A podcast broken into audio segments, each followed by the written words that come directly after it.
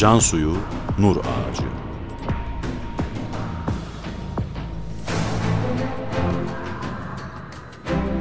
Metin Yusuf Ziya Özkan. Yöneten Ömer Parlak.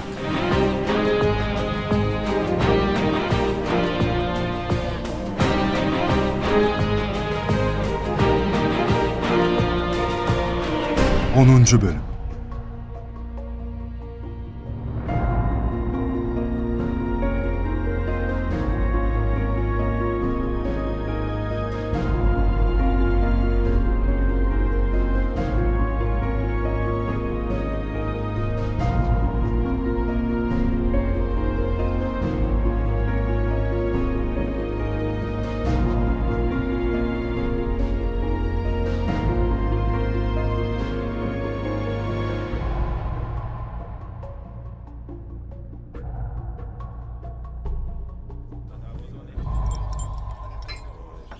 Üstad sanayi ve teknolojiye karşı değil. Ama onunla beraber yabancılardan bize gelebilecek kötü alaka kesin olarak karşı. O bizim bünyemize uymaz diyor. İfadesi enteresan. O takdirde kadınlaşmış erkek, erkekleşmiş kadın gibi oluruz diyor. Bünyeye uygun olmayan şeyler böyle tuhaflıklar yapar işte. İşte İslami anlayış burada işimize yarayacak diyor. Bize uyan ya da uymayan değerleri İslam belirleyecek. Belirlemeli de. Çünkü İslam zaman ve mekanla bağımlı değil. Japonları örnek gösteriyor.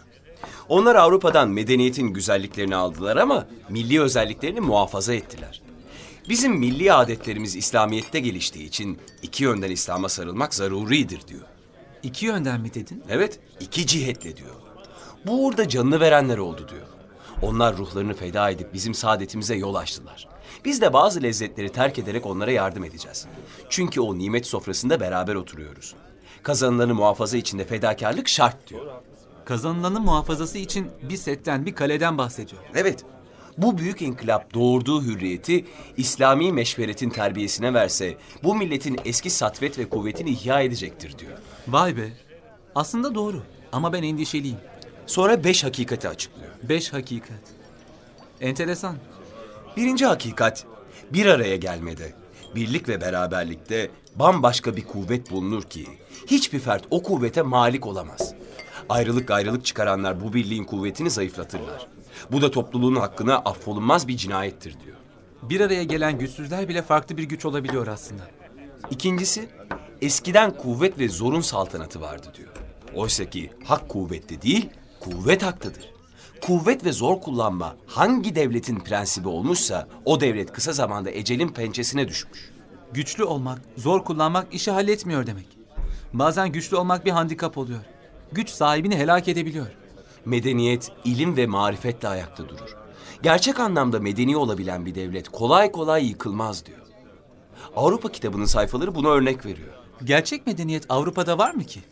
Teknoloji tamam ama her şey teknoloji değil ki. Sonra şey diyor, yeni hükümeti omuzlarında taşıyacak harika ve dahi adamlar lazım. Keyfiyetli, vasıflı, samimi devlet adamları gerekli diyor. E peki bu adamlar var mı? Ya da meşrutiyeti ilan edenler bu özellikte mi? Onu zaman gösterecek.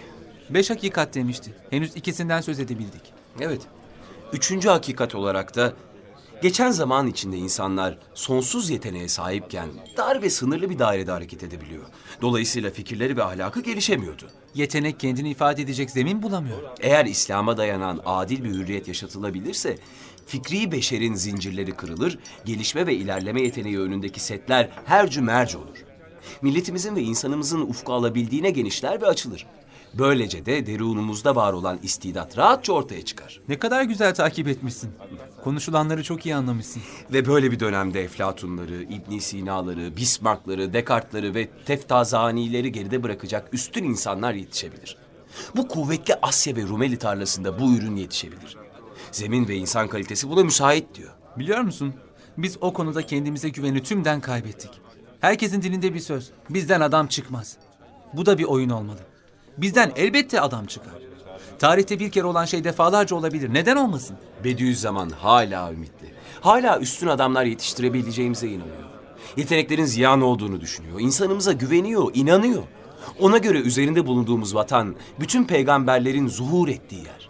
Eski medeniyetlerin birçoğu bu topraklarda hayat bulmuş. Medeniyetlerin teşekkür beşiği burası. Eğer gereken gereği gibi yapılabilirse Doğu medeniyeti Batı'yı fersah fersah geçecektir. Güneş doğudan doğdu. Batı medeniyetini doğuya borçlu. Bilen biliyor ama. Ah bunları bir anlayabilseler. Bu imkan heba edilmese. Dördüncü hakikat olarak da şunu söylüyor. İslam dini ezeli kelamdan geldiği için ebede gidecektir. Bugün de o asrı saadetin hürriyet ve adaleti esas alınabilirse gelecek günler çok güzel olacaktır. Hazreti Ömer, Hazreti Ali ve Selahattin Eyyubi'nin eserleri bunu yeterince ispat ediyor. Hazreti Ömer, Hazreti Ali, Selahaddin Eyyubi. Muhteşem örnekler. Ama şimdi o yapıda, o imanda, o olgunlukta kim var? Ve ilave ediyor. Kesin olarak hükmediyorum ki, diyor, şimdiye kadar noksandığımız ve geri kalışımız dört sebepten olmuş. Sayı içinde sayı. Bunları nasıl aklında tutabiliyorsun? Ha dur dur, aklıma karıştırma. Tamam tamam devam et. Bir, İslam'ı Allah ve Resulünün istediği şekilde yaşamaktan uzaklaştı. Yalan mı? Bazı dal kavuklar her şeyi heva ve heveslerine göre kötü tefsir ettiler. Sapla saman karma karışık oldu. Sığ görüşlü, olayları ve konuları derinlemesine tahkik etmeyen, hemen gördüğü kadarıyla hüküm veren alim görünüşlü bazı cahillerin tutuculuğu ilmi inkişafı dondurdu, engelledi. Herkes hissesini almış. Bir de dördüncü husus var. O ne peki? Avrupa'nın güzelliklerini tahsil etmek nedense biraz zor gelmiş bizimkilere. Çocuk gibi heva ve heveslerine uygun günahları ve medeniyetin kötü yanlarını, kötülüklerini papağan gibi taklit etmişler. Ve bundan da haliyle kötü bir sonuç çıkmış ortaya.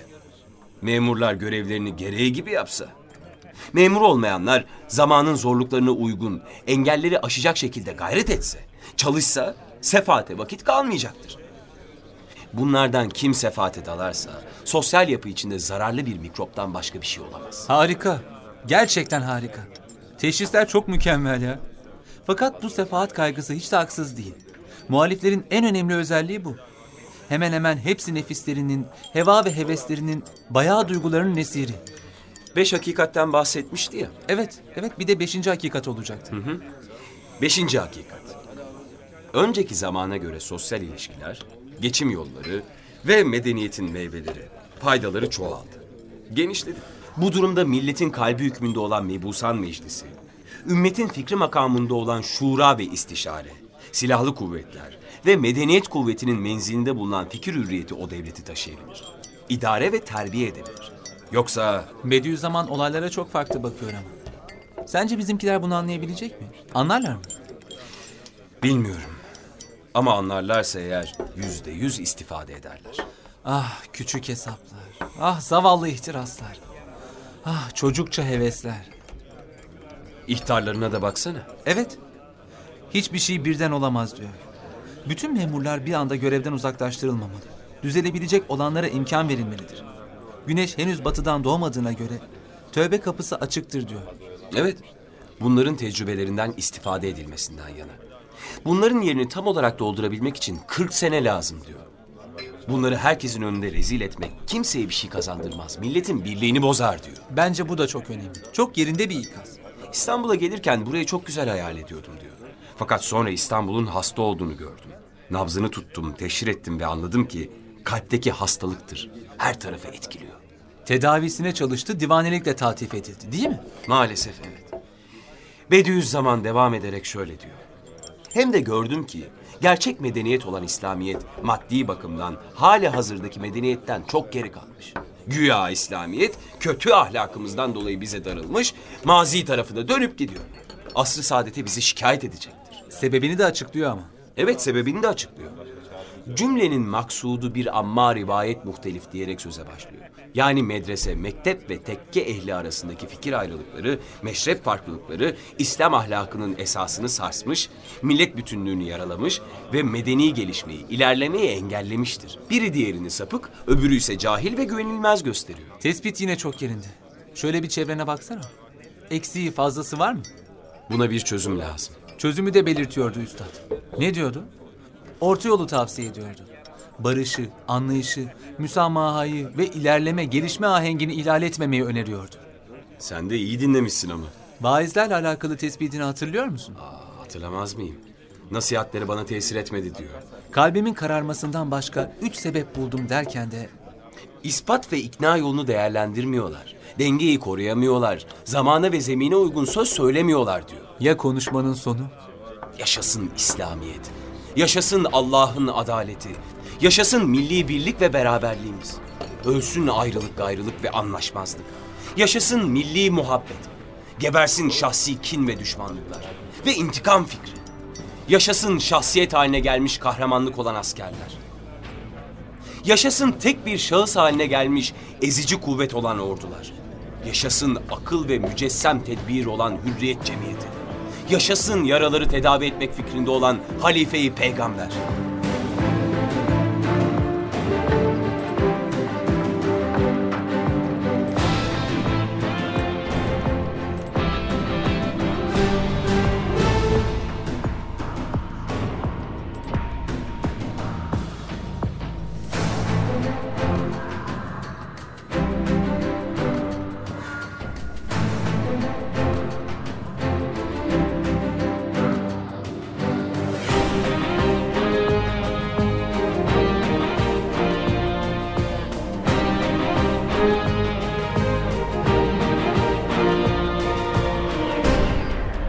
Bu nutkun tam anlaşılıp anlaşılmadığına buyurun siz karar verin.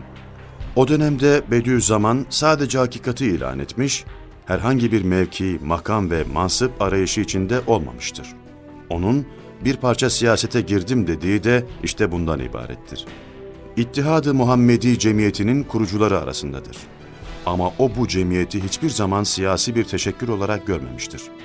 O günlerde yazdığı bir makalede bu cemiyeti şöyle tanıtıyordu.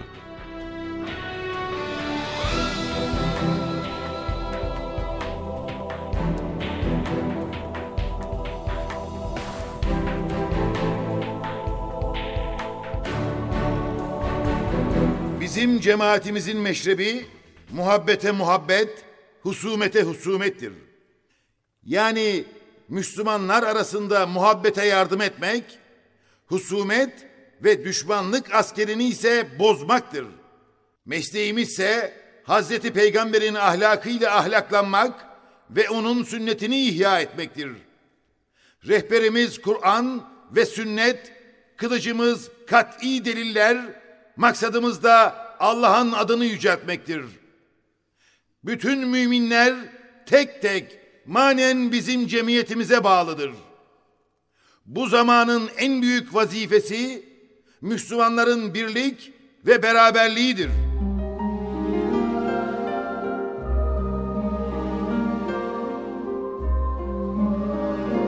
Ve bir gece rüyasında Sultan II. Abdülhamit'i görür. Ona şöyle hitap eder.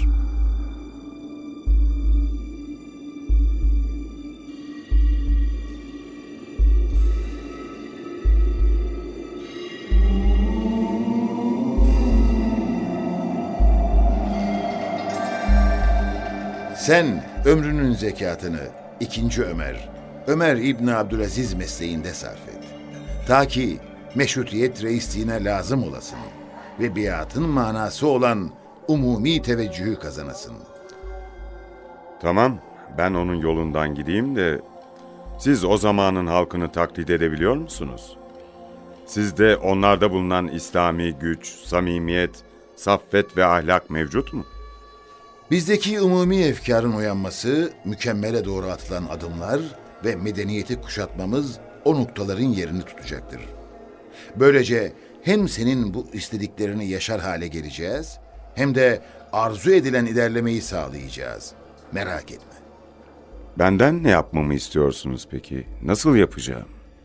İstibdat, memleketin kalbi olan İstanbul'da kan bırakmadı. İyi niyetini göster. Dolu dolu şefkatle meşrutiyeti kansız kabul ettiğin gibi çok nefret toplamış olan Yıldız Sarayı'nı da kalplerin ısınacağı, seveceği bir yer yap. Orayı rahmet melekleri gibi alimlerle doldur. Ve Yıldız Sarayı'nı bir ilim yuvası, bir üniversite haline getir. Burada İslami ilimleri ihya et. Milletin kalp hastalığı olan din ve iman zayıflığını ve baş hastalığı olan cehaleti servet ve iktidarınla tedavi et ki Yıldız Süreyya kadar yükselsin. Hem asli ihtiyaçlarına iktisat et, israfı önle ki, israfa alıştırılmış olan millet de sana uysun. Madem ki imamsın,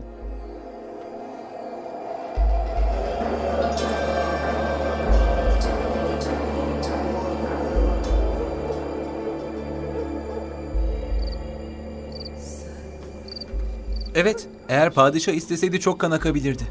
Sultan Abdülhamit'e bağlı bu kadar adam vardı. Bu kadar asker vardı. Yüksek rütbeli amirler o kadar yalvarmışlar ama o izin vermemiş. Karşı konulmasına fırsat vermemiş. Yoksa haklısın çok kan akabilirdi. Hazreti Osman gibi. Elinde gücü kuvveti, askeri varken kan dökülmemesi için kolayca teslim oldu. Bir şeyler oldu ama ne oldu hala tam anlayamadık. Bediüzzaman'ın şu sözü çok önemli. Hangi sözü? Diyor ya, hürriyet terbiyeyi İslamiye ile olmazsa ölecek. Yerine mutlak istibdat çıkacak. Fakat bu gelen istibdat ötekine benzemez. Nasıl yani? Gelen gideni aratır dostum. Hem de mumla aratır.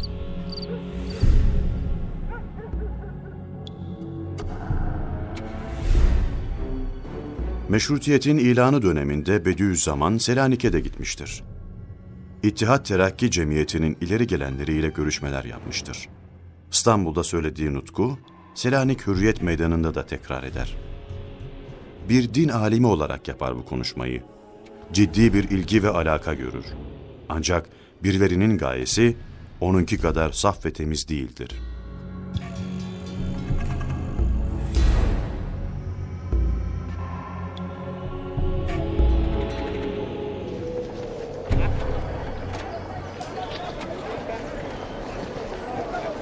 E nutkunuz çok güzeldi.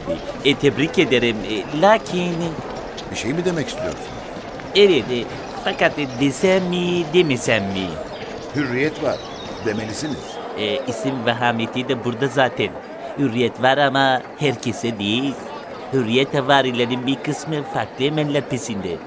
Yani E, yani 40 yıllık yani olur mu yani? daha açık söylesiniz. E, söyleyemem. E, İngiltere sevgili bir şeyleri anlamayız. O da ne kadar samimi bilemiyorum. Gizli bir teşkilat var. Gizli emelleri var. Hayır değil bu emeller. Gizli bir şer şebekesinden mi söz etmek istiyorsun? Evet. O ilk insan yaratıldığı günden beri var. Çeşitli kisve ve kılıklarla hep insanı saptırmaya çalışacak. Dünya hayatının imtihan sırrı bu. Hep vardı ve kıyamete kadar da hep olacak. Biz bize düşeni tam yapabilirsek onun gücü kalmaz. Onun kuvveti sadece bizim kuvvetsizliğimize bağlıdır. E yani biliyorsunuz. Selanik mebusu Emanuel Karasso'yla da görüştüm. Konuştum. Eğer yanında biraz daha kalsaydım beni Müslüman edecekti diyormuş. Sağlam bir imanla tahkim edilmiş insana kimse bir şey yapamaz. İttihat Terakki'nin kurdurduğu maske teşkilatlardan haberiniz var mı peki? Ee, hürriyet var artık. Karışık ve garip hisler dönüyor. La havle ve la kuvvete illa billah. E, Volkan gazetesine yazıyorsunuz. Peki gazetenin kıskırtıcı politikasını da tasvip ediyor musunuz? İttihat-ı Muhammedi bununla ne hizmet görecek? Din nasihattan ibarettir. Nasihatte tesir lazımdır. Tesir de hamiyeti İslamiye'nin heyecanı ve vicdanların canlanmasına bağlıdır. Bizde cazibedar olan İttihad-ı Muhammedi unvanı ile herkesin vicdanına karşı bir pencere açıyoruz. Volkan gibi dini gazetelerle dini nasihatleri o duygulu ve heyecanlı vicdanlara yağdırmak istiyoruz. Bir küçük zarar için bütün alemin umumi menfaati ihmal olunmaz. E, Volkan bu cemiyetin yayın organı değil mi peki? Hayır değil. Biz bütün dini gazetelerden istifade ediyoruz. Her imkanı değerlendirmek istiyoruz. Ya o gazeteler amazine asarsa? O zaman da hiç çekinmeden onları ikaz ediyoruz. Hataları, cerbezeyi, boş sözleri, lüzumsuz suçlama ve kötülemeleri, terbiye dışı mizahları, müstehcen neşriyatı açık açık uyarıyoruz. Onları vazifelerini yapmaya çağırıyoruz. O elmas kılıca benzeyen lisan-ı matbuata itidalle saykal vurun. Ta ki ifrat ve tefritle pas tutmasın. 10. bölümün sonu. Yarın yeni bölümde görüşmek üzere. Burç Prodüksiyon